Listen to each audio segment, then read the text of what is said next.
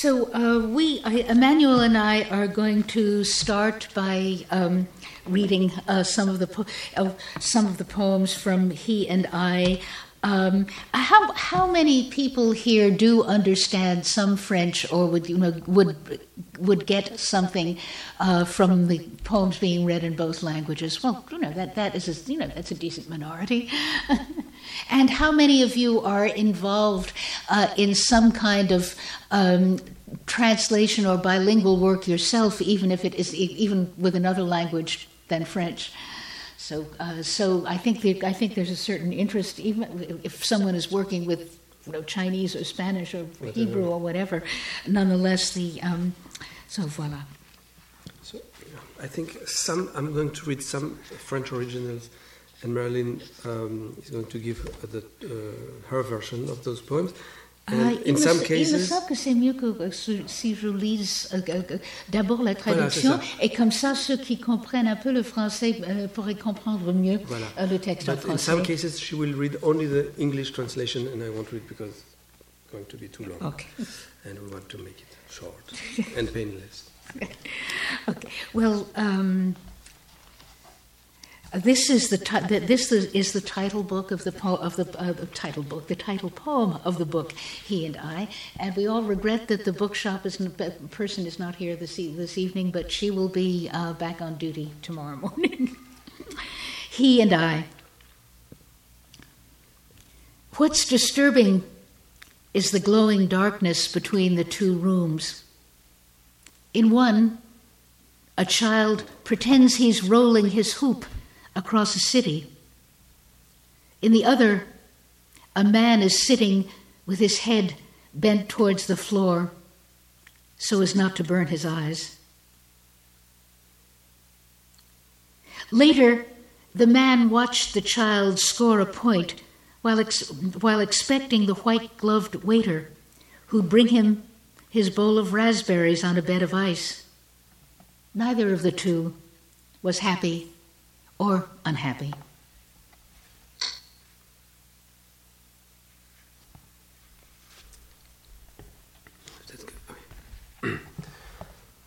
Ce qui est inquiétant, c'est cette obscurité ardente entre les deux chambres.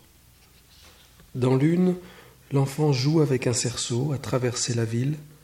Dans l'autre, l'homme est assis, tête baissée vers le plancher, pour ne pas se brûler les yeux. Plus tard, l'homme regardait l'enfant faire une réussite en attendant que le garçon, ganté de blanc, lui apporte la coupe de framboise sur un lit de glace. Aucun des deux n'était heureux ni malheureux. Tourists. From Bergen, they write, We'll be back before the holidays. We miss you. From the Côte d'Azur, it's hard to love by proxy, but still, why this silence? We get up at dawn, as our parents did. Coffee and unintelligible conversations have their advantages.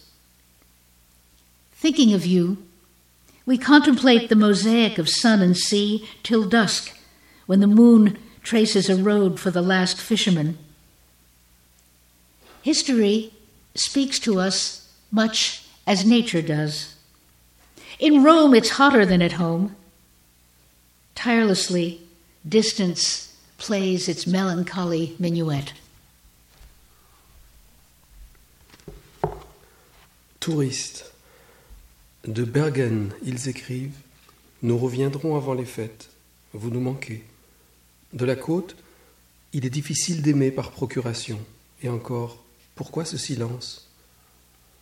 Nous nous levons à l'aube comme nos pères. Le café et les conversations incompréhensibles ont leur vertu.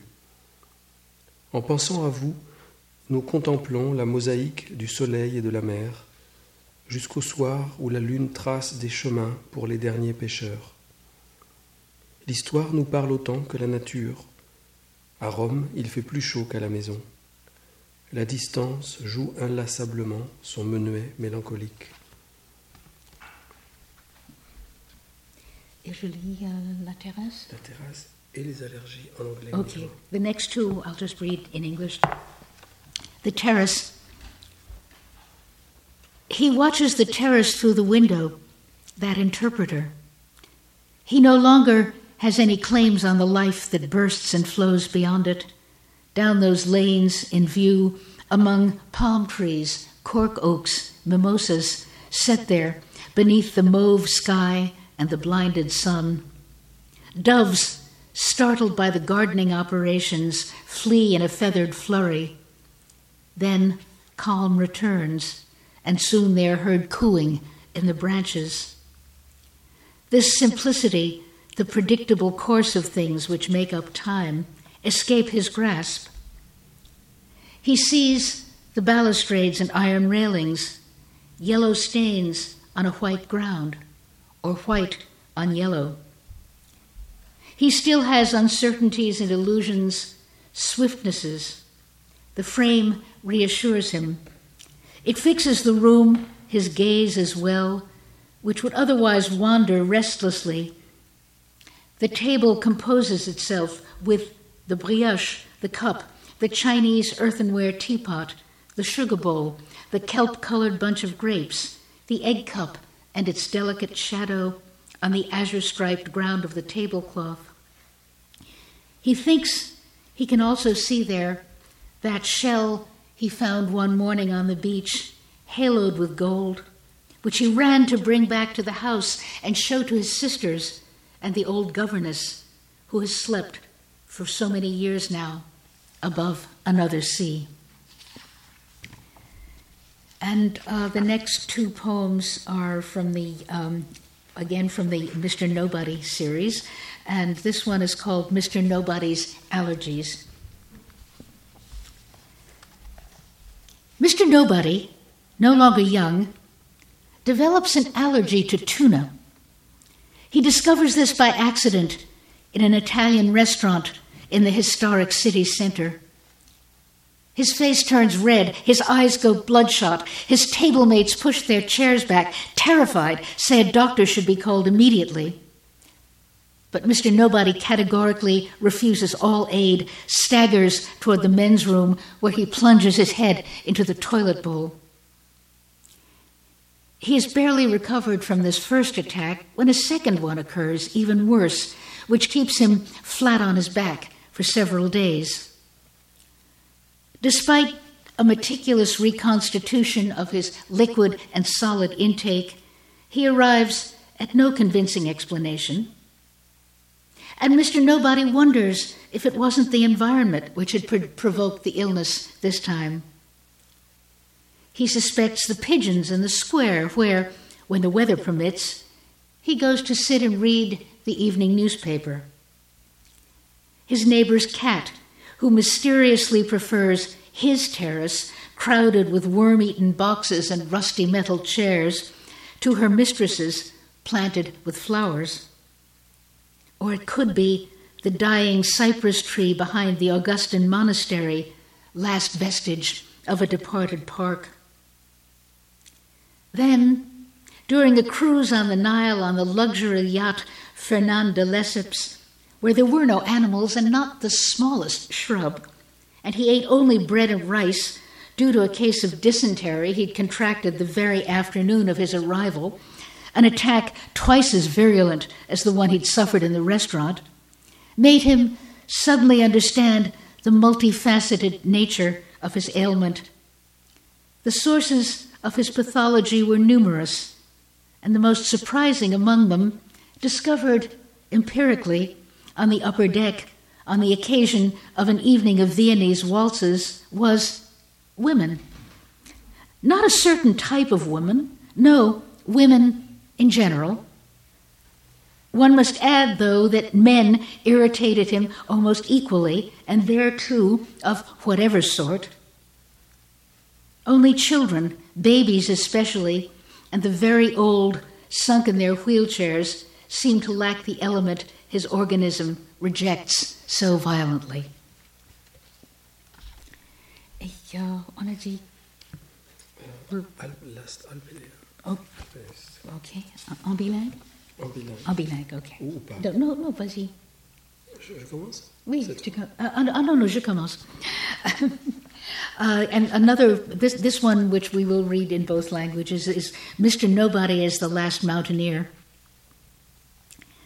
In the Destiny Motel, Mr. Nobody carefully reworks the last act of a play begun six decades earlier in an African country beneath its flags and lime whitened acacias. It's the longest comedy in history. He lived it, embodied it, staged it, day after day.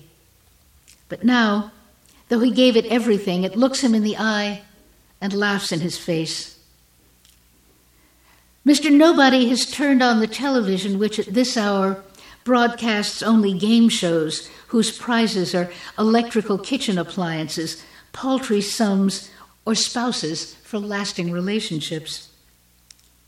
From the window of his room, he sees the vesperal flow of traffic, partially blanked out billboards on the other side of the highway with amusing results like Nutel or Coac, and a euphemism for nature in the grassy road shoulder pecked by crows. He has shaved, put his bridegroom suit back on, and the dress shoes he's polished.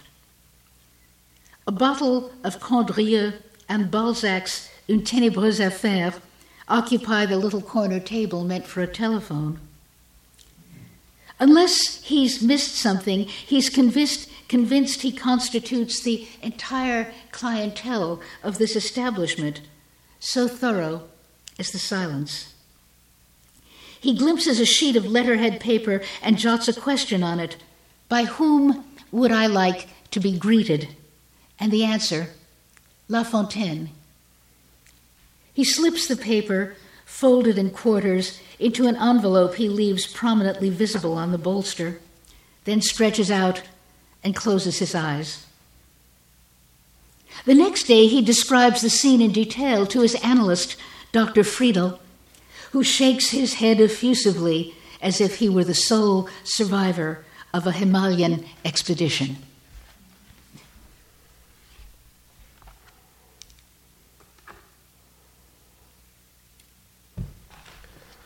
Monsieur Néant en alpiniste miraculé. Au motel La Destinée, Monsieur Néant prépare soigneusement le dernier acte d'une comédie commencée quelques soixante ans plus tôt dans un pays d'Afrique, sous les drapeaux et les acacias blanchis à la chaux. C'est la plus longue comédie de l'histoire. Il l'a vécue, incarnée, réalisée jour après jour. Elle à qui il aura tout consacré, le regarde maintenant en face et lui rit. Monsieur Néant a allumé le poste de télévision qui ne diffuse à cette heure-ci que des jeux dont les gains consistent en des appareils électroménagers, des sommes dérisoires ou des conjoints pour relations durables. Par la fenêtre de sa chambre, il voit le flot de la circulation vespérale, des enseignes partiellement éteintes de l'autre côté de l'autoroute, ce qui donne des combinaisons amusantes telles ces No Hotel ou Coac, et un euphémisme de la nature sous la forme de talus herbeux que picorent des corbeaux. Il s'est rasé, a revêtu son costume de marié, chaussé des escarpins cirés au préalable. Une bouteille de Condrieu et une ténébreuse affaire de Balzac occupent la petite table prévue pour le téléphone. Sauf erreur de sa part, il pense constituer la totalité de la clientèle de l'établissement, tant le silence est profond. Apercevant une feuille de papier en tête, il y note une question. Par qui souhaitais-je me faire accueillir? Et la réponse, La Fontaine. La feuille, pliée en quatre, est glissée dans une enveloppe qu'il place bien en évidence sur le traversin. Puis il s'allonge et ferme les yeux. Le lendemain, il raconte en détail le déroulement de la scène à son analyste, le docteur Friedel, qui lui serre la main avec effusion, comme à l'unique rescapé d'une expédition himalayenne. We can maybe skip that. Oui, j'aime Tu aimes bien en anglais en anglais Alors peut-être ça aussi en anglais seulement, ça ira plus vite. Et puis je- et puis ensuite, Ok, je- ok. d'accord. Si, si on a le temps encore. On a le temps, oui. D'accord. oui. On a, on a commencé. euh, Ok, super. Uh, this next one, uh, a very, in a very different tone. I'll read only in English. Uh, it's called Riverbend Passage, and it's in several very short uh, sections, and I'll just pause between them. Riverbend Passage. Don't let the man in black take me away with him. Cowbells, opera. There was once a time when sorrow lay down on me as if it wished to warm me. Truly, it troubled my spirit. I was biblical.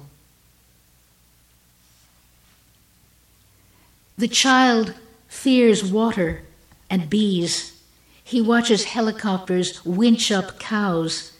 His life is you, Bicephalus, in the mountain pastures again. From Badland to Deadwood, the man is on my heels. Don't let him take me away on his black charger or aboard the black convoy of the Interlife Express. When the sun sets, I will be swallowed, dispersed, blown away in a thousand shards of schist. After our walk, you remember the forest's joyful silence. The bird in quarter view planted nails. Dead trees were my linens for laying out the dead. I will turn toward life's blue, determined as a bee. At the foot of the lightning blasted tree, lamentation, lamentation, descent from the cross, hung on the cross. The single bird weeps, the horse strikes its shoe, the father dreams of nature, stopped short. In life's river bends, willow herb stretches out toward the man walking alone O sacrifice, O secret, stitches, conjunction. Clouds press on us and pray for us forever. Nature would weigh nothing if an angel lifted our fields. Age, that meat hook beyond all the bends, when the miracle of the procession happens, hatching, blossoming. The king told me that story. He whelps litters of them. I listened to him on the way back. I wept silently. I thought I saw ghost horses. I heard the sun's hugeness, an opera. I was magical, metamorphosed, the restless child.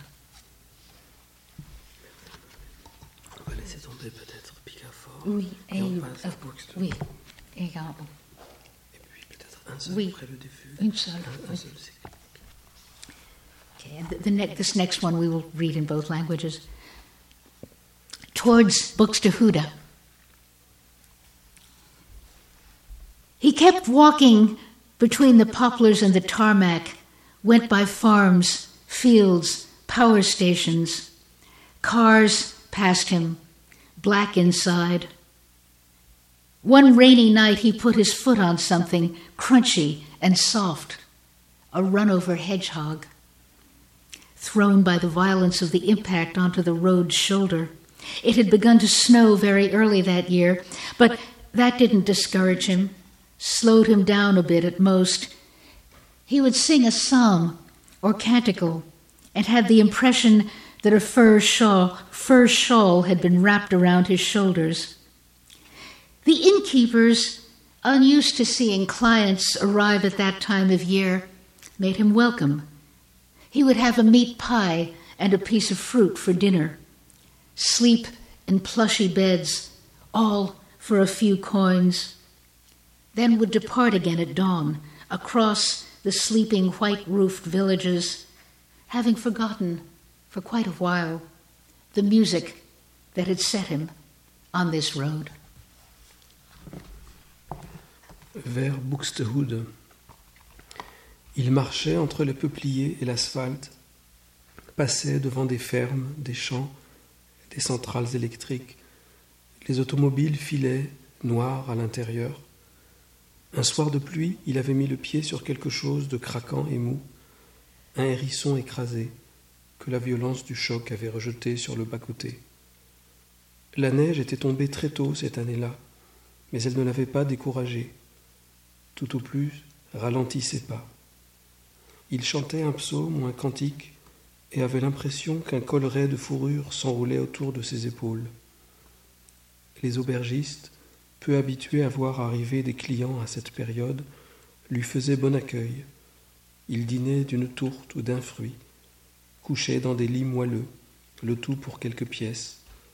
Puis il repartait à l'aube à travers les villages endormis aux toits blancs, ayant oublié depuis longtemps la musique pour laquelle il avait pris la route.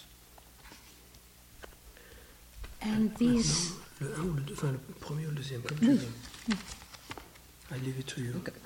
Uh, oh, puis- Peut-être le premier parce que c'est vraiment le début. Ok, ok, très bien. Um, and then these last two poems of Emmanuel's are uh, from a book that was published just last year uh, called Preludes and Fugues, which are in the form of a series of preludes and fugues. And we're just going to read the first prelude and fugue. Of the first cycle.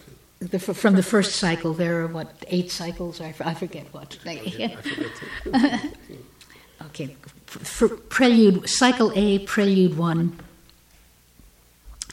Impassable threshold, I was amidst the roses. The old bridge's parapet astride the stream had served me so often as a pew. That evening, I understood at last that I ought not enter the nave of the past, nor that of the soul. Drunkenness of one who has no more words, for whom language becomes tongue and speech. I no longer fear the intruder, O my hostile brother Esau. One day I will catch up with you, my heavy steps weighed down with milky, bleeding life, O prior creature. This evening I sated myself on your crimson, as once you did with mine, still steaming the spiced wine quenched our thirst at the moment of our bargain. And I think I remember that we sang. One of us wept from stupid joy or from excess feeling. None of this was very elegant. Outside, a lame man asked our father's gardener for alms. Impassable threshold. I was amidst the ashes.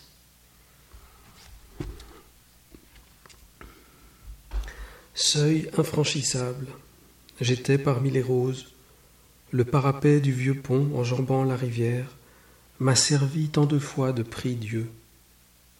Le soir, j'ai enfin compris que je ne devais pas entrer dans la nef du passé, ni dans celle de l'âme. Ivresse de celui qui n'a plus de mots, pour qui le langage devient langue et parole. Je n'ai plus peur de l'intrus, ô mon frère hostile, Ésaü. Un jour je te rejoindrai de mon pas lourd, accablé de vie laiteuse et saignante. Ô créature antérieure, ce soir je me suis gavé de ta pourpre, comme toi jadis de la mienne. Fumant encore le vin épicé nous désaltérait au moment de faire affaire. Et je crois me souvenir que nous avons chanté, l'un de nous deux a pleuré de joie, bête ou d'émotion. Rien de tout cela n'était très élégant. Dehors, un invalide demandait l'aumône au jardinier de notre Père. Seuil infranchissable, j'étais parmi la cendre. And the fugue. The hawks are still circling the turrets. They circle backwards in time. The sky is gray, and the cathedral looks like the pink, bloody mass of a flayed animal. Tall trees bristle at its feet, offering it all their venerable boughs. The leaves that rustle at a storm's approach, threshold uncrossed as if forbidden. Silence of narrow streets, of buildings with closed shutters, at the feet of the huge carcass whose stripped flesh is a prayer to the living God, mumbled by a millennium of mouths murmuring in the silence of nightfall, the multitudes of sleeping mouths, as many as those of the day's pilgrims, or even more, circling and rising to battle the gray sky where the proud birds' paths cross. Grief beats against the hillsides, it swells as dusk progresses. Heat and the first raindrops vibrate with the bells, sad and yellow as the light is, too, as an invalid's face glimpsed behind a window framed by lace curtains, angel wings, impassable threshold of the soul's vast vessel. Les faucons tournent encore en vaste cercle au-dessus des tourelles. Ils tournent à rebours du temps. Le ciel est gris et la cathédrale ressemble à la masse rose, sanguinolente d'une bête écorchée. Les grands arbres se hérissent à ses pieds, lui offrant tout le branchage vénérable, le feuillage qui bruit à l'approche de l'orage. Seuil infranchi ou interdit, mutisme des ruelles, des bâtisses à persiennes closes au pied de la grande carcasse, dont les chairs mises à nu sont prières au Dieu vivant, marmottées par un millénaire de lèvres, bruissant dans le silence à l'approche du soir, les multitudes de lèvres endormies, autant que celles des pèlerins du jour, plus encore peut-être, montant à l'assaut du ciel gris, où se croisent les cercles d'oiseaux fiers. L'angoisse bat les flancs de la colline, elle grossit avec l'avancée du soir, la chaleur et les premières gouttes, vibre avec les cloches, jaunes et tristes comme la lumière, comme le, village, comme le visage d'un malade aperçu derrière une vitre, encadré par les ailes d'ange des rideaux de dentelle, seuil infranchissable du grand vaisseau de l'âme. Thank you.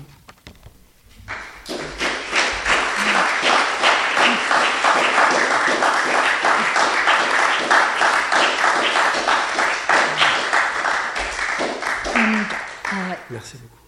Oh no, c'est moi qui, qui je- Um, and uh, we'll, oui, oui, oh, merci. And um, I will close the week, close the evening by reading a few poems. Uh, per- perhaps it's not necessary to read them in French. So you read and I'll go and sit. Assieds-toi, repose-toi. Um, and uh, these are from my last book, uh, Names. Uh, and, um, right, uh, well, I was just talking with Joan about the, about um, ghazals. So why, do, so why don't I start by reading one? The ghazal is a form that we um, get from most, uh, mostly from Farsi and from Urdu, and which was really popularized in English by the Kashmiri American poet uh, um, uh, Agha, uh, Agha Sh- uh, Shahid, uh, Shahid Ali.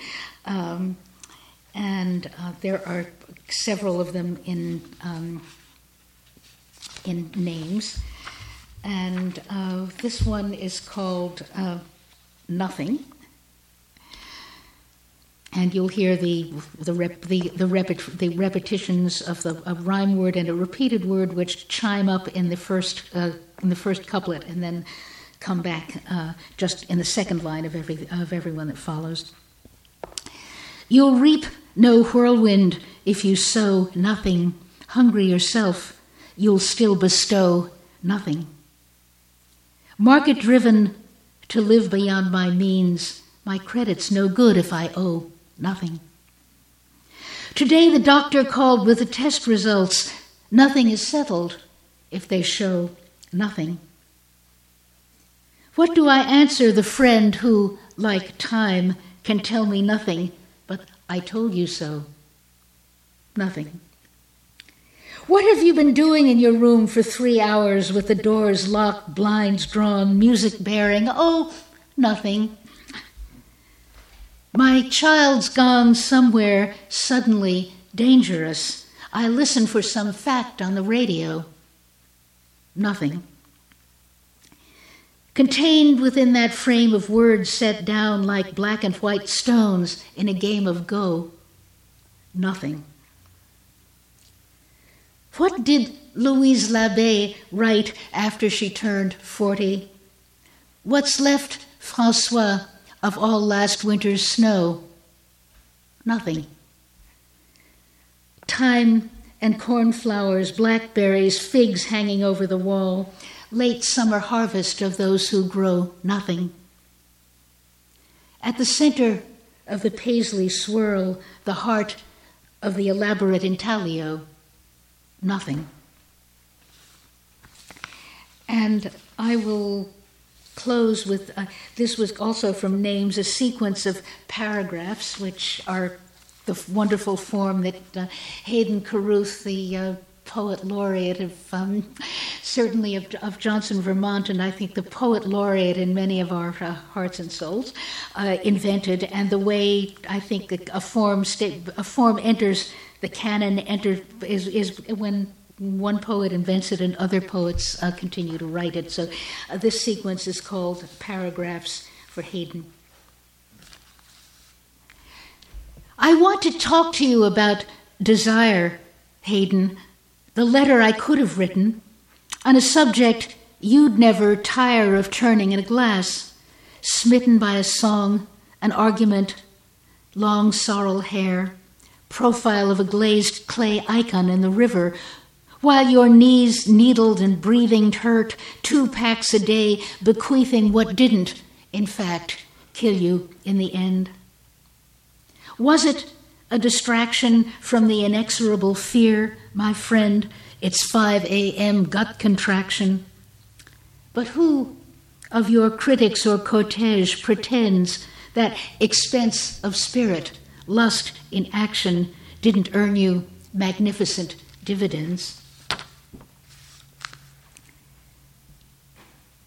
The week they told me my genetic code was flawed, I ricocheted, desire and fear like sun and clouds, a mood swing reason had no reason for, but reasons calibrated in the blood. Terror, tumescence, cloudbursts, solitude. No diagnosis, no beloved balance. I write not to you, to silence. By anybody's reckoning now, I'm old, and you an occasion instead of an interlocutor. Aura of beaten gold in a winter of cast lead. Will the scales tip to the side of pleasure when a taut cord plucked across the grid invites, vibrates according to your measure? A taut tuned string asserts the girl in green, a six year old in an oversized sweatshirt in Gaza, in Gaza City on a computer screen video, not dead, not hurt, but furious. This is what they've done to our house. Our clothes smell of gas. I never wore the sunglasses my father gave me or the earrings my grandmother gave me. She tosses dark curls, speaks, a passionaria in front of a charred wall. Arching her brows, she orchestrates her aria with swift hands that rise and fall while she forgets about fear, even as she ransacks the empty cradle of its burnt blankets. That baby's where?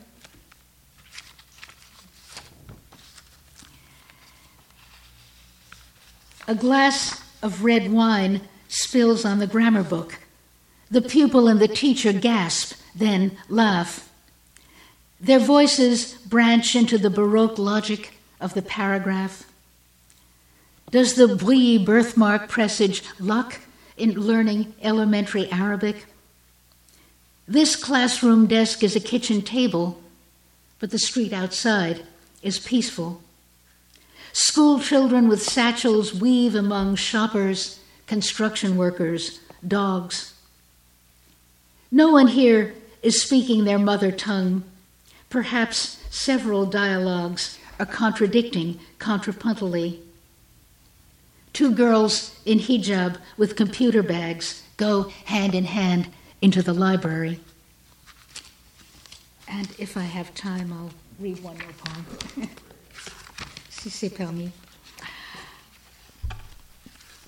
Um, well, I, I read one a glossa that I had written on a poem of Emmanuel's uh, the other day, and uh, this is another one. In fact, that also that also took off from a translated poem by, by um, another French poet, Claire Malroux, uh, whose work I've uh, translated several books.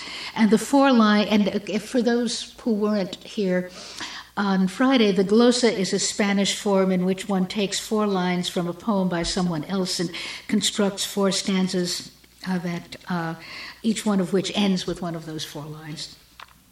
And the, here, are, here are the lines that are glozed uh, in this poem. And blood's risks, its hollows, its flames, exchanged for the pull of that song. Bone colored road, bone colored sky, through the white days of the storm. But, and that was from a poem by Claire Malroux. Once out of the grip of desire, or if you prefer, its embrace, free to do nothing more than admire the sculptural planes of a face, are you gay, straight, or bi? Are you queer? You still tell your old chaplet of names, which were numinous once. You replace them with adjectives witty, severe, trilingual, abstracting blood's claims blood's risks, its hollows, its flames. No craving, no yearning, no doubt, no repulsion that follows release, no presence you can't do without, no absence an hour can't erase. The conviction no reason could rout of being essentially wrong is dispelled. What feels oddly like peace now feels space you had blathered about, where the nights were too short or too long, exchanged for the pull of that song. But peace requires more than one creature released from the habit of craving on a planet that's mortgaged its future to the lot who are plotting and raving.